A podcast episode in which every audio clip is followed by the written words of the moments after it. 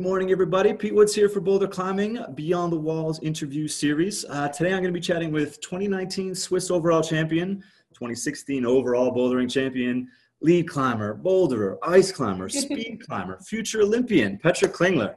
Uh, Petra, thanks for coming hanging out with us. How are you doing this morning?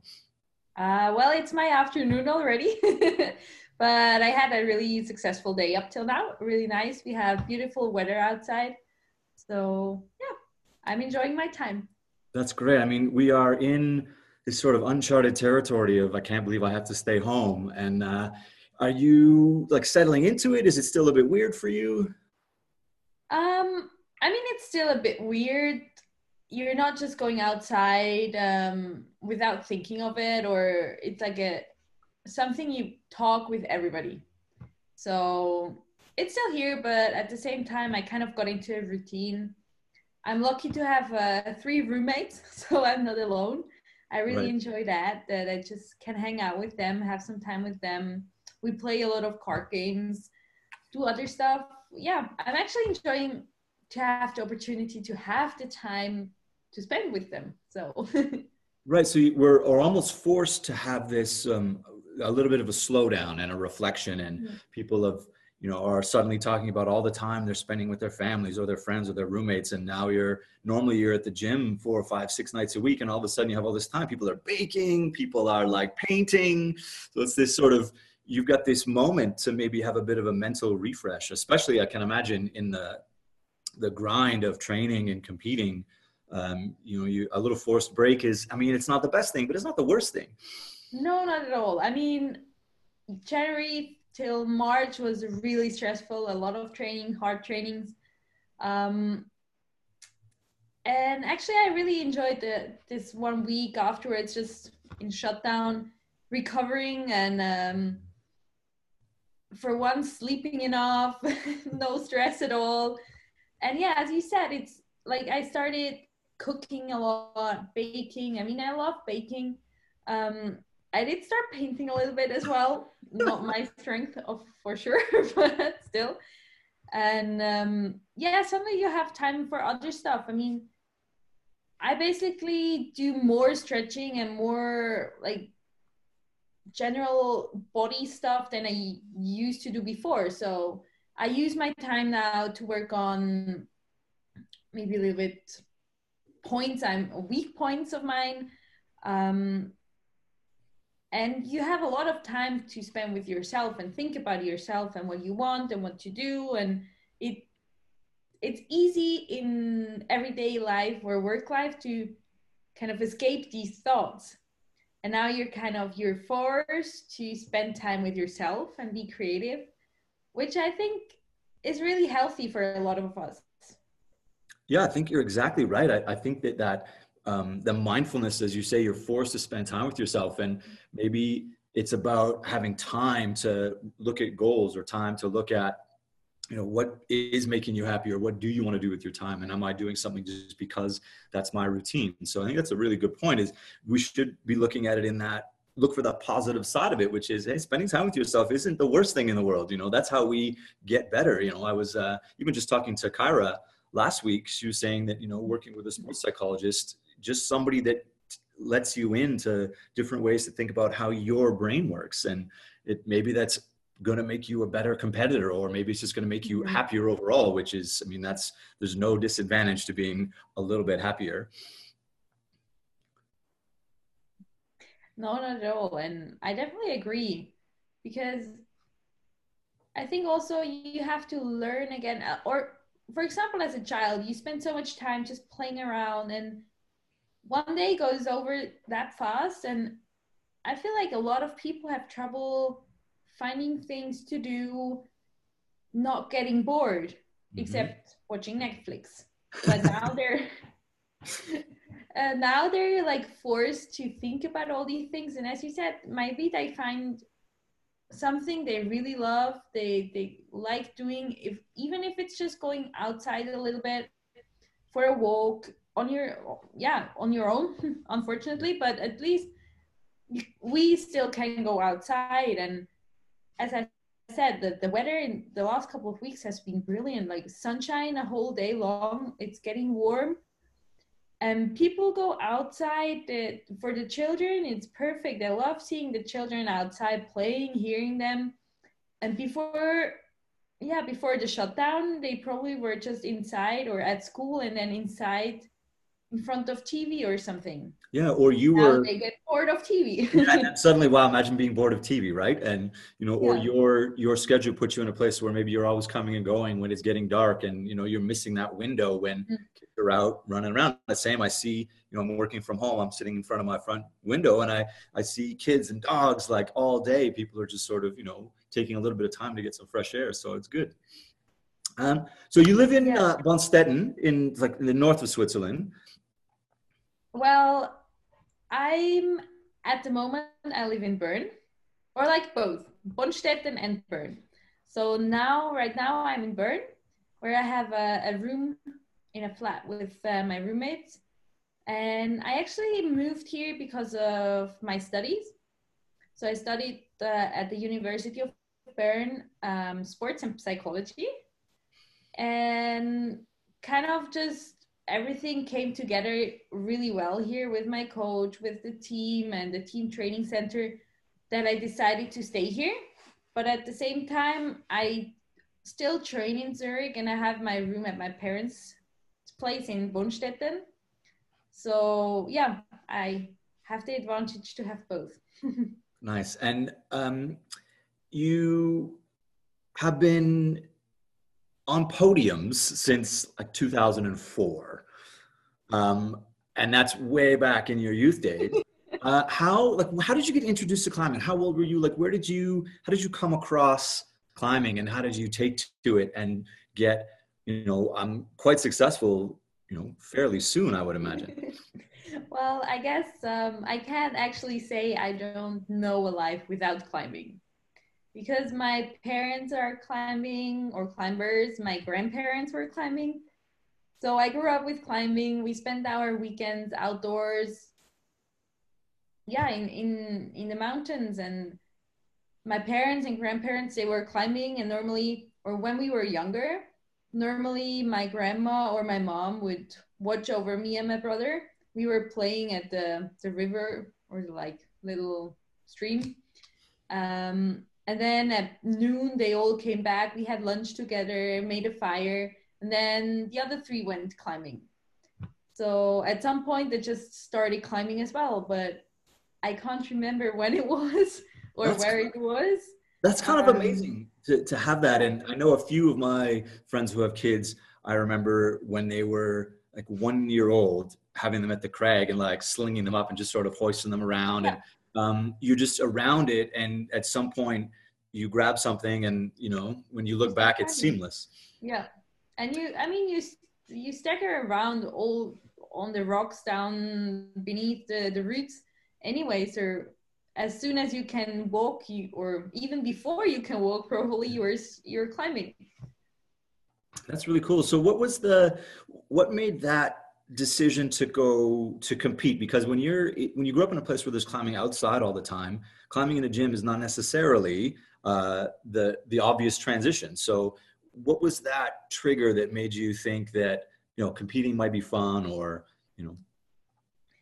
Um, well, I did start horseback riding in the meantime, and because I actually didn't really like climbing that much, um, but actually, or I think now mainly because it was with my parents. So I had to go with my parents. They were deciding where we were going, what we were doing, and I we we always did multi pitches, and um, normally you just have to walk for one or two hours to get there and then you climb a couple of hours and then walk back again and as a, as a child i i really didn't like walking I don't like it. and As an adult, I don't like it. So I'm with you. no now it's okay. Not too long but yeah. So i guess it's because of that that i was looking for some other sports. But never gave up climbing. And at some point actually it was my brother starting climbing in a in a climbing group at the climbing gym. And because my mom had to drive him i also had to go with them. And my mom just belayed me a little bit next to it and we were doing our stuff where I was able to just sit there and do play around whatever I wanted. Um, but of course, if my brother wanted was in the group, I wanted to go to the group. and yeah, so it kind of started the whole indoor climbing. And with that, also the competition climbing, because yeah, the local gym I climbed in, um, they had a competition. And so my mom, she inscribed me there. And I guess it's there where I realized um, that I love competing and love trying to be the best. And that's an it's an important piece of the puzzle because lots of people climb and lots of people climb indoors and lots of people compete a little bit and then there's this like sort of very small group of the elite climbers that all the things come together and say wait a minute i do i am good at this all of a sudden and i like being good at it and this has kicked up that competitive spirit that maybe didn't show up in other sports or maybe it did and then you just you discover that climbing is the, the one that's more interesting. And like i said you were you were winning comps basically from junior categories all the way up through uh, youth world championships swiss championships and then um, you made that transition into the open level when you were still a junior. How was that? Like how was that your first world cup compared to your sort of youth world championships? Is it how's that how do they compare in terms of sort of pressure and? I mean it was uh crazy. Um my first world cup um was was in laval. No it was austria Hall. yeah a boulder world cup. And for me it was special or especially special because before that in and when I did youth comps long time ago, long time we ago. didn't have any boulder youth competitions. Mm. And um, I was never I never won a European Cup. So I always was kind of stronger in bouldering but we never trained it. So because it was all about lead climbing, and um, I loved lead climbing, and I still do love lead climbing. But to do a World Cup for the first time, or yeah, in bouldering was crazy because you couldn't know what what to expect. Right. And um, I remember I was nervous, but I was excited because I knew. I mean I didn't have to perform. You go there, you see, you have fun. You're with the with the big guys, all the adult climbers, and like Cedric Lachat, Alexandra Eyer, Nina Caprez. They all were there, and like these big names, you're yeah, you looked up to them all the time, and suddenly you're competing with them, which is quite exciting. And I- I can I can only imagine what that would be like to be able to say, you know, exactly that. These are people that I watched and looked up to, and now you're sort of sitting on the mat going, maybe I'm gonna uh, maybe I'm gonna take a shot here one day. Yeah, yeah, and I I really remembered in one moment running out on the mats for the first boulder, like super excited. I I saw straight away that it was a, um, a kind of slab dyno, but old school dyno. so two hands two two hands. two hands and two feet. Yeah, like a proper dyno. Proper dyno simple and easy, but not so easy because it was already there, like kind of smeary foothold. Um, and after I don't know how many tries, I managed to do the dyno and actually topped the first boulder in the, I think, last second. But it was crazy. And after that, I can't remember anything anymore. It was just like mind blown. And I actually ended up on the 33rd place or something. So mm-hmm. pretty good already. And after that, I, I remember telling my coach that I want to do semifinals. And so I kept on doing competitions after competitions. And I think one year later, I did my first semifinal. That's awesome. And I mean, that's a pretty quick arc, too. I mean, there's a lot of competitions in that sort of season to season, but that I mean, how does that not solidify the drive to top a World Cup boulder in your first competition? And I can't imagine the crowd must have been going crazy. And as you say, like you don't remember anything else because that's the adrenaline and that's the blur. And I mean, you might have fallen off the first move of every other boulder, and it wouldn't matter because that I mean, no, that really planted the first the boulder of, that was pretty special. Yeah. Yeah, that's the one, and it's pretty cool that you've you've stayed with it and you've been successful. I mean, you're a 2016 overall champion. You mentioned climbing with some of your idols. Um, I think you've climbed now in the era of Anna Stöhr, um, Akiyo, and now climbers like Janja. And I mean, some of those climbers looked up to, you know, some of this younger generation looked up to you and would say that they're lucky to climb with you. Um, so, what do you see in that next generation of climbers that are sort of coming up now and, and biting at the heels and getting on podiums? I mean, they're so full of energy. It's it's really a big motivation also for me because seeing them coming in competition without any fear, doing these triple dynos, coordination moves without any thought or any fear of falling or the the, the possibility of injuring yourself. And um, it's really it's exciting for me to see and the whole the, the the whole development of climbing in the last 20 years it's insane and it gives me a lot of motivation and seeing also younger kids like six year old kids now climbing going crazy in the climbing gyms and it, in some of them i really see myself and the, this passion for climbing not thinking about doing it or winning but actually just moving, climbing, playing around. And that is it's really nice to see. And I think that's an, it's it's interesting that you said playing around and moving because those are I mean those are the core things. And when you're young that's what keeps you interested is you you discover this sport that's not soccer football hockey baseball all of those other things that are very kind of mechanical and specific. You know a baseball swing is a baseball swing and you got to get it right. Climbing is so open to that. Find a way to move um, that gives you success in this environment. And and it's that's the same no matter what. I mean as we say like old school bouldering and um, i mean i remember everything was just tiny little crimps and they just got farther and farther away. And if you could pop between tiny crimps and you were going to top boulders. And now um, i go in the gym after somebody sets a, a sideways coordination dyno and i just turn around and look for something else. So but it's still moving.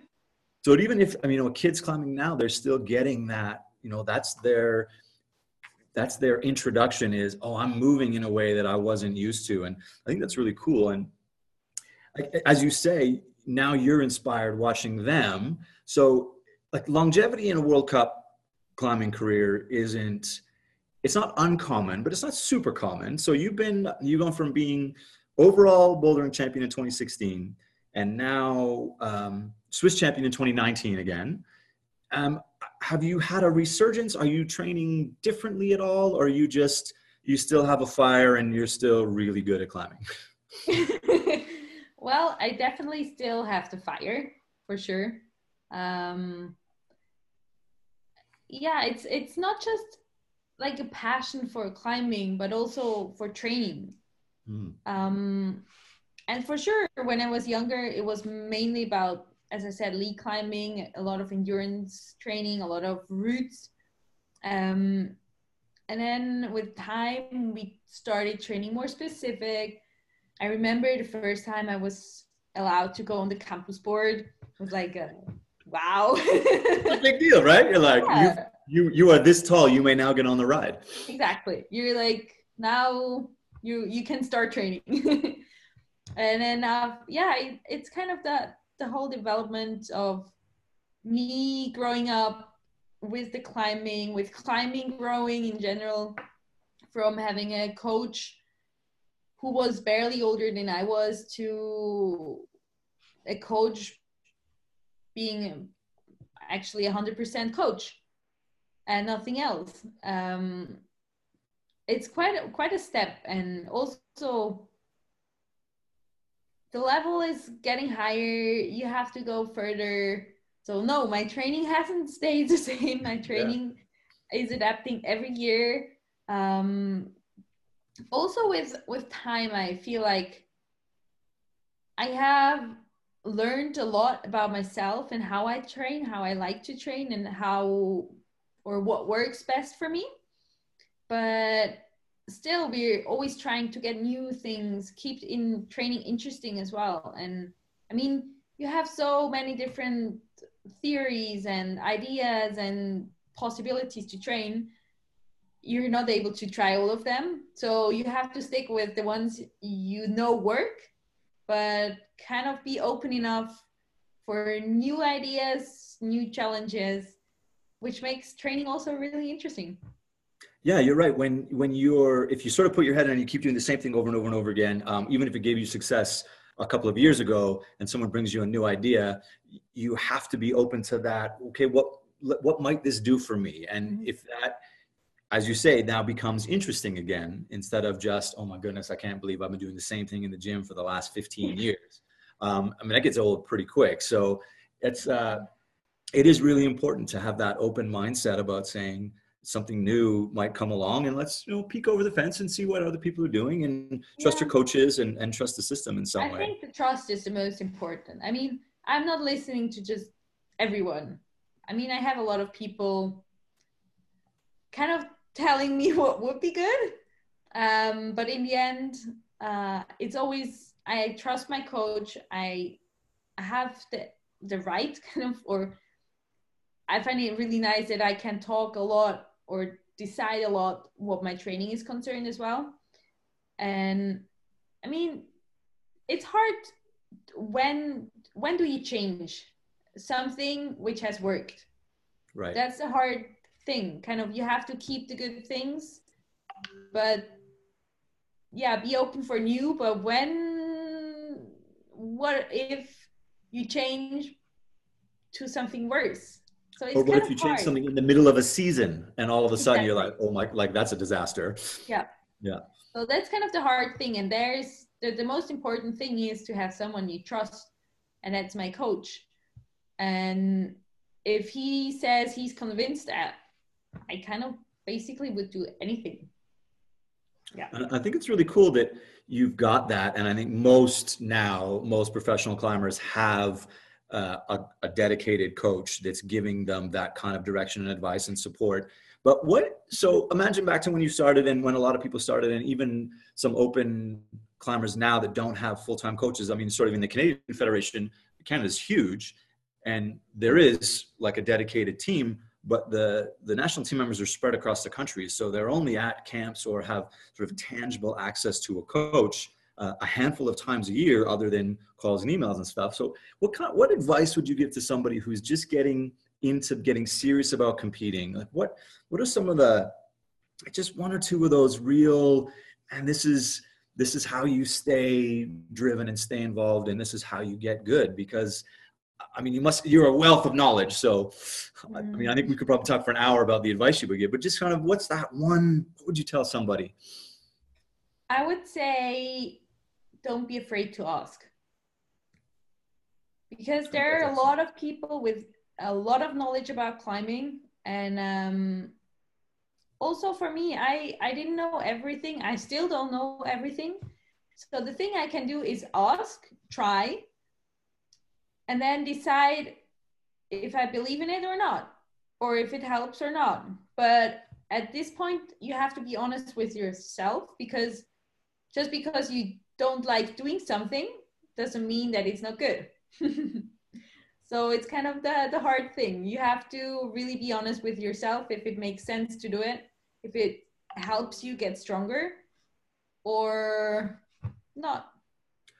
I think that is excellent advice. And if you are a, a younger, newer competitor, that is fantastic advice. Be curious, ask the questions, listen, mm-hmm. and then you're right. You have to be honest with yourself. That man, there are lots of things that you need to do to get good and get strong at climbing that you might not want to do. And I tell people all the time, I that climbing is fun and training is fun, but training is work.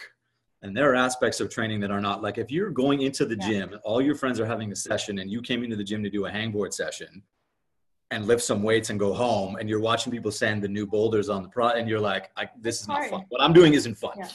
But at the same time, at this moment, you know you're doing the right thing because because you would like or almost prefer going to go bouldering, it shows you that you actually love bouldering. So you're at least at the right sport, at the right space. And once you're going home after your hangboard session, you will be happy because the next time you have new boulders. Absolutely well said. That is, I mean, that is perfect advice. So take that to the bank. You climb ice as well. Like I think it's so interesting. Like there are a few climbers that do uh, sort of before we, we had the Olympic format, there was a few climbers that did bouldering and lead uh, to great success. And now there's a few climbers that do all three to sort of medium success. I don't know that I know of anyone else in the World Cup history since I've been watching, which goes back, we're not going to say how many years, that does ice climbing at that level as well. So you you probably don't, but do you have a preferred discipline? What do you, when you're like, I'm going to go and compete? What are you most excited for out of all of those disciplines? It's a hard question, but I think for competitions, it's bouldering. Yeah, yes. for sure. yeah definitely. Training is something else. I love training all three disciplines or all four disciplines but for competitions i really i just like the hang of bouldering and the the this this excitement. Um, are you going to go back to ice climbing in maybe next winter or is that sort of a post olympic or? I i don't know. Um, i'll definitely get back to ice climbing. I would love to at least um, but also this season and probably next season, it's just hard to to juggle all competitions. And at some point, I also have to train, so time is uh, limited. Um, but I love the ice climbing. I love the ice climbing scene and the, the, the family behind it. So I think I'll probably be back at some point. You'll probably, yeah, I think that's probably right. I mean, you, you, everything that you talk about at climbing, you still have this light behind your eyes. Is like, yeah, I still like doing that. That's still a mm-hmm. lot of fun. Um, so you, you must have other hobbies. I mean, do you like what do you do when you're not? I mean, it's not a lot of time that you're not climbing, as you're saying that you're spending a lot of time training. And um, what do you, what do you like to do when you're not climbing? When I'm not climbing, I I really like to cook so yeah, baking, cooking is kind of my second hobby. Mm-hmm. But other than that, I love other sports. Like I'm excited about all kinds of sports. Um, if it's biking, volleyball, gymnastics, I'm up for everything. Kind of. Like if someone's like, "Hey, do you want to go do A?" You're saying, "Yep." Is it outside yep, and I get to run around? I'm in. And for then, sure, if I'm still competing, I always have kind of in mind that I shouldn't get injured. But other than that, I'm in, all in for sports. That's awesome. And you, so you said you you've got a university degree. Are you working now while in anything, or are you full time athlete? And do you have sort of career aspirations on the other side of your World Cup career? I am working at the moment. Um, I work for the Swiss International Airlines. Um, oh, that's right. I did see that. Yeah. um, in marketing. So um, yeah, it's a fifty percent um, work agreement, but with a like it's kind of a special deal for athletes. So I can work less throughout the season and then work more after the season and kind of juggle both. To have both. Yeah. That's that's a nice to have that opportunity because i yeah, mean I not everybody has that.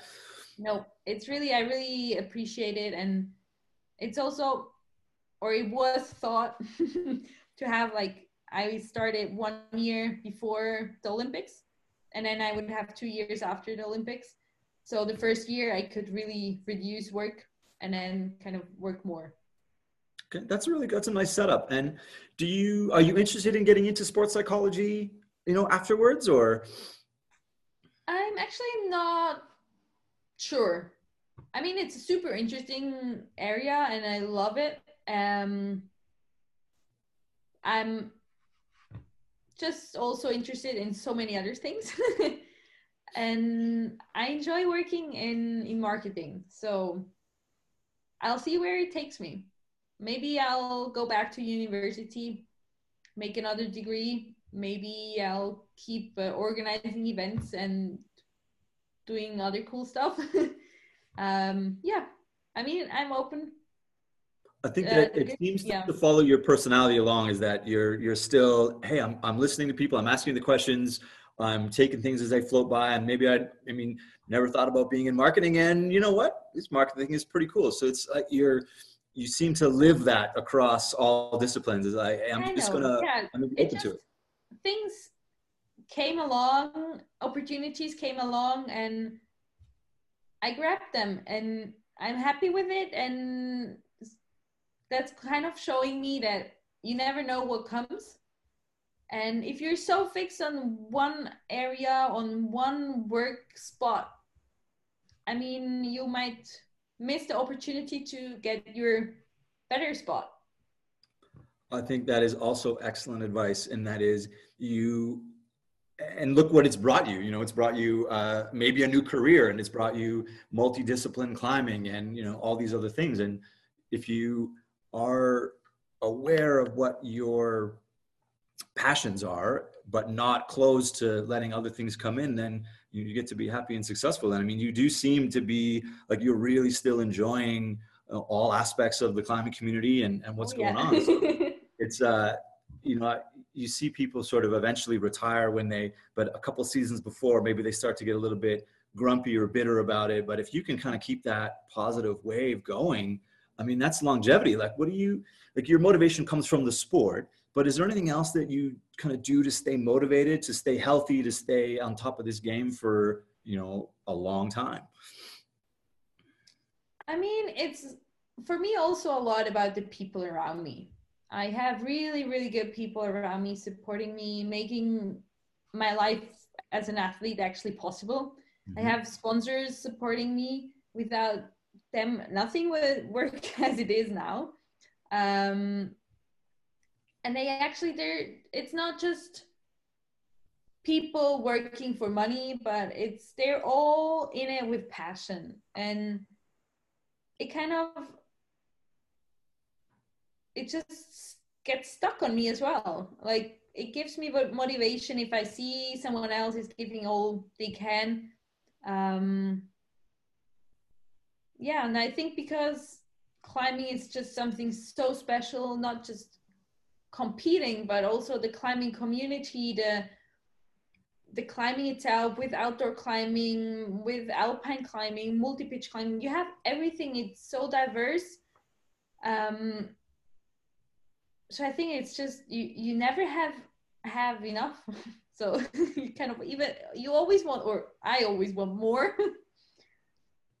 and I, yeah. I think it's it's awesome that you said that you get motivation from people who are motivated or people being successful because I think there's a possibility that as a competitor, especially that you're you have that mm, man like people i still want to be better. But if you're motivated by the success especially of that younger generation that's starting to compete now as you said their energy is infectious. And um, if it can fuel your energy level then i mean that's how you stay competing against people that are that are coming up and bringing that energy. I think that's really cool that that's the attitude that you're bringing to it is not like I don't know what to do about this group of people here, but you're saying, "Oh, look how look how motivated they are," and that's just giving me more drive to be more and more successful. So uh, I think that's just wonderful, and that's good advice for anyone else. Is this community is exactly as you said. It's there's so many people doing so many different things that you should be able to find some kind of passion and energy and, and level of support from people that you might compete against um, last weekend and next weekend again. And that doesn't mean that you can't go and share training tips and, and really go and enjoy hanging out in those sort of stops on the World Cup circuit where you get to see your international friends. You yeah. Know, like that's, uh, that's, that's the climbing. That's the, that's why we love it. Yeah. The friendships that build in, on competitions, they're, so special. I mean, with uh, with Anna Stöhr, for example, I've known her for such a long time. I've seen her in all different countries. Um, we've spent time together in all kind of all different environments, and it it brings people together, which is nice. And it's something a lot of other people, or I would say, like non-competitive climbers might not have the chance. So I appreciate what I what I have. Yeah, and it's the you like, think of the places that you've been able to visit and, and then you get to share them with those people that you've known and this friendships that you built and um, i saw both you and anna climb for the first time in person uh, in toronto in hamilton um, when in, when we had our two world cups there and, and it was incredibly motivating to see that you know the, that the world cup elite had decided to make this stop over in canada to come and climb and it was a real spark i think for a lot of young competitors in canada to look and say, I mean, especially Sean McColl climbed well at those events too, and say, this mm-hmm. is this is really special. This is because of the there was less live streaming, you know, back then, and now yeah. you've got this this sort of little peek into what it would be like and you sort of then people were hanging around and signing autographs and like it's also you're not you know sort of elite stars that get bustled off into limousines after the competition is over and you mingling around and i think it was amazing to watch these kids be super excited to meet people um, and be able to say, "Oh my God, look who I met," and sort of shyly asking for autographs and things. And that must be really cool too. Is you, you get to see young climbers, and it must be like that right. at other World Cup stops. Yeah, definitely. No, I do really people recognize you. Like, do people recognize you out and about at home? Mm, sometimes, but not that often. But also, or the, the people once they hear the name, then a lot of them make clicks but um, it's funny because they always say like i look so different in in real life than normally and most of the times they also say i'm much shorter shorter than they expected I think that's actually true for a lot of climbers because the perspective of a bouldering wall is very difficult, especially on TV. Yeah. And if you only ever watch people compete, you're like, well, how tall is a climbing wall? And everybody looks like they're like making big moves looks very yeah. dramatic and there's so many world cup competitors who are like under five foot you know men are all like five nine and the women are all like five six it's crazy yeah so yeah they uh, don't even think of that i could be an athlete or anything like wow who's that who's the short girl over there that's going to try climbing like well i might be pretty good at it yeah i actually once went to a climbing gym and they asked me if i i wanted to rent some shoes and material I'm like, nah, I'm good. I have my stuff. you should have said yes. You should have just said, yeah, sure. Uh, you know, what's is that a chalk bag? Can I try that too? Oh, what's that? What's that powder here? yeah, you're like, what? Can I try this one over here? And they're like, oh, that's a bit difficult. You should maybe start slow. And like, no, no, let me just try it. Ah, just try. See how yeah, it goes. Next time. Next time. Next time. Next time.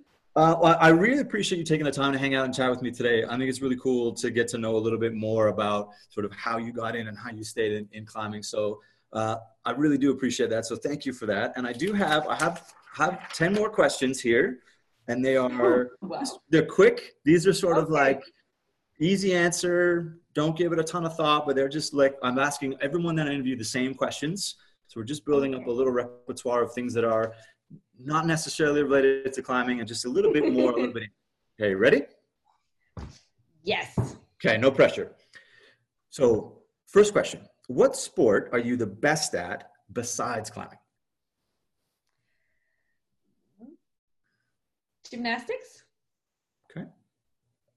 Uh, if you had to choose, would you rather go climbing out in the desert or climbing out in the mountains? Mountains. What's your favorite thing that you like to cook for yourself? Cake. Nice. um, what is maybe an odd or interesting fact that not everybody knows about you? Ooh, I was European champion, youth European champion in boxing. What?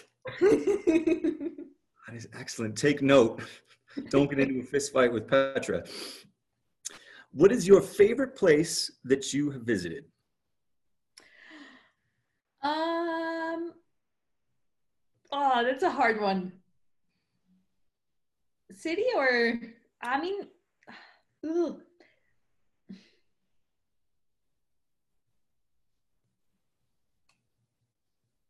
I don't know. There's so many beautiful places and so many I want to still go. Um, Okay, the first which popped into my mind was Montreal. Nice. I will take that. Montreal, ladies and gentlemen. Awesome. Um, rain or snow? Snow. Nice. And uh, what's something that you're like really psyched on right now? I'm psyched on baking um, chocolate mousse cake tomorrow morning for my roommates. Nice. Tomorrow morning. That's awesome. uh, what is your go-to boredom breaker? Boredom breaker? Yeah, like when you're bored, oh. what's your what's your go-to? I'm gonna go do this to not be bored. Train. Take it. Other than that, cooking. Other than that, I discovered um, playing uh, escape room games with my roommates. Nice. Okay. Would you rather be the driver or the passenger? Driver. okay. Uh, what movie makes you cry every time?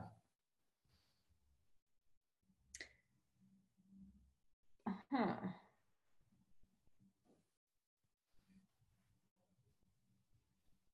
It's hard. I don't cry that often. Um,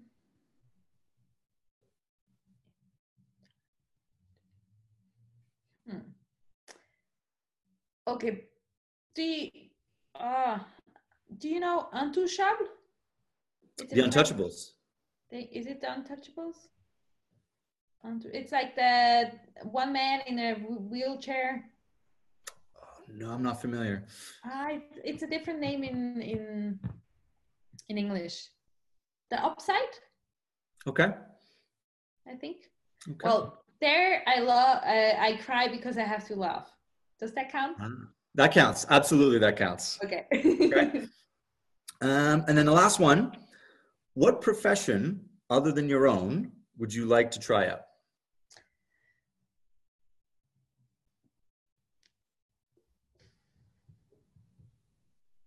Oh, that's a good one.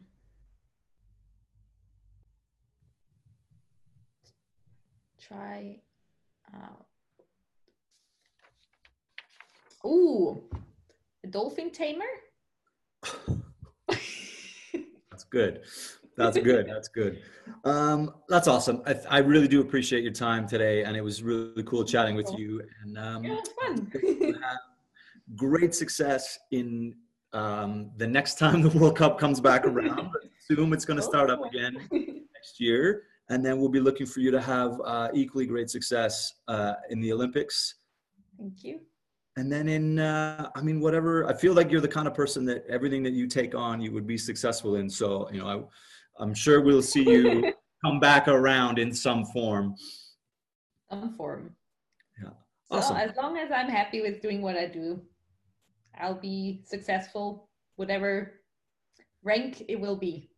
I totally believe that. That's fantastic attitude, fantastic advice. Um, ladies and gentlemen, Petra, wonderful to chat with you. Thanks a lot. Well, was fun.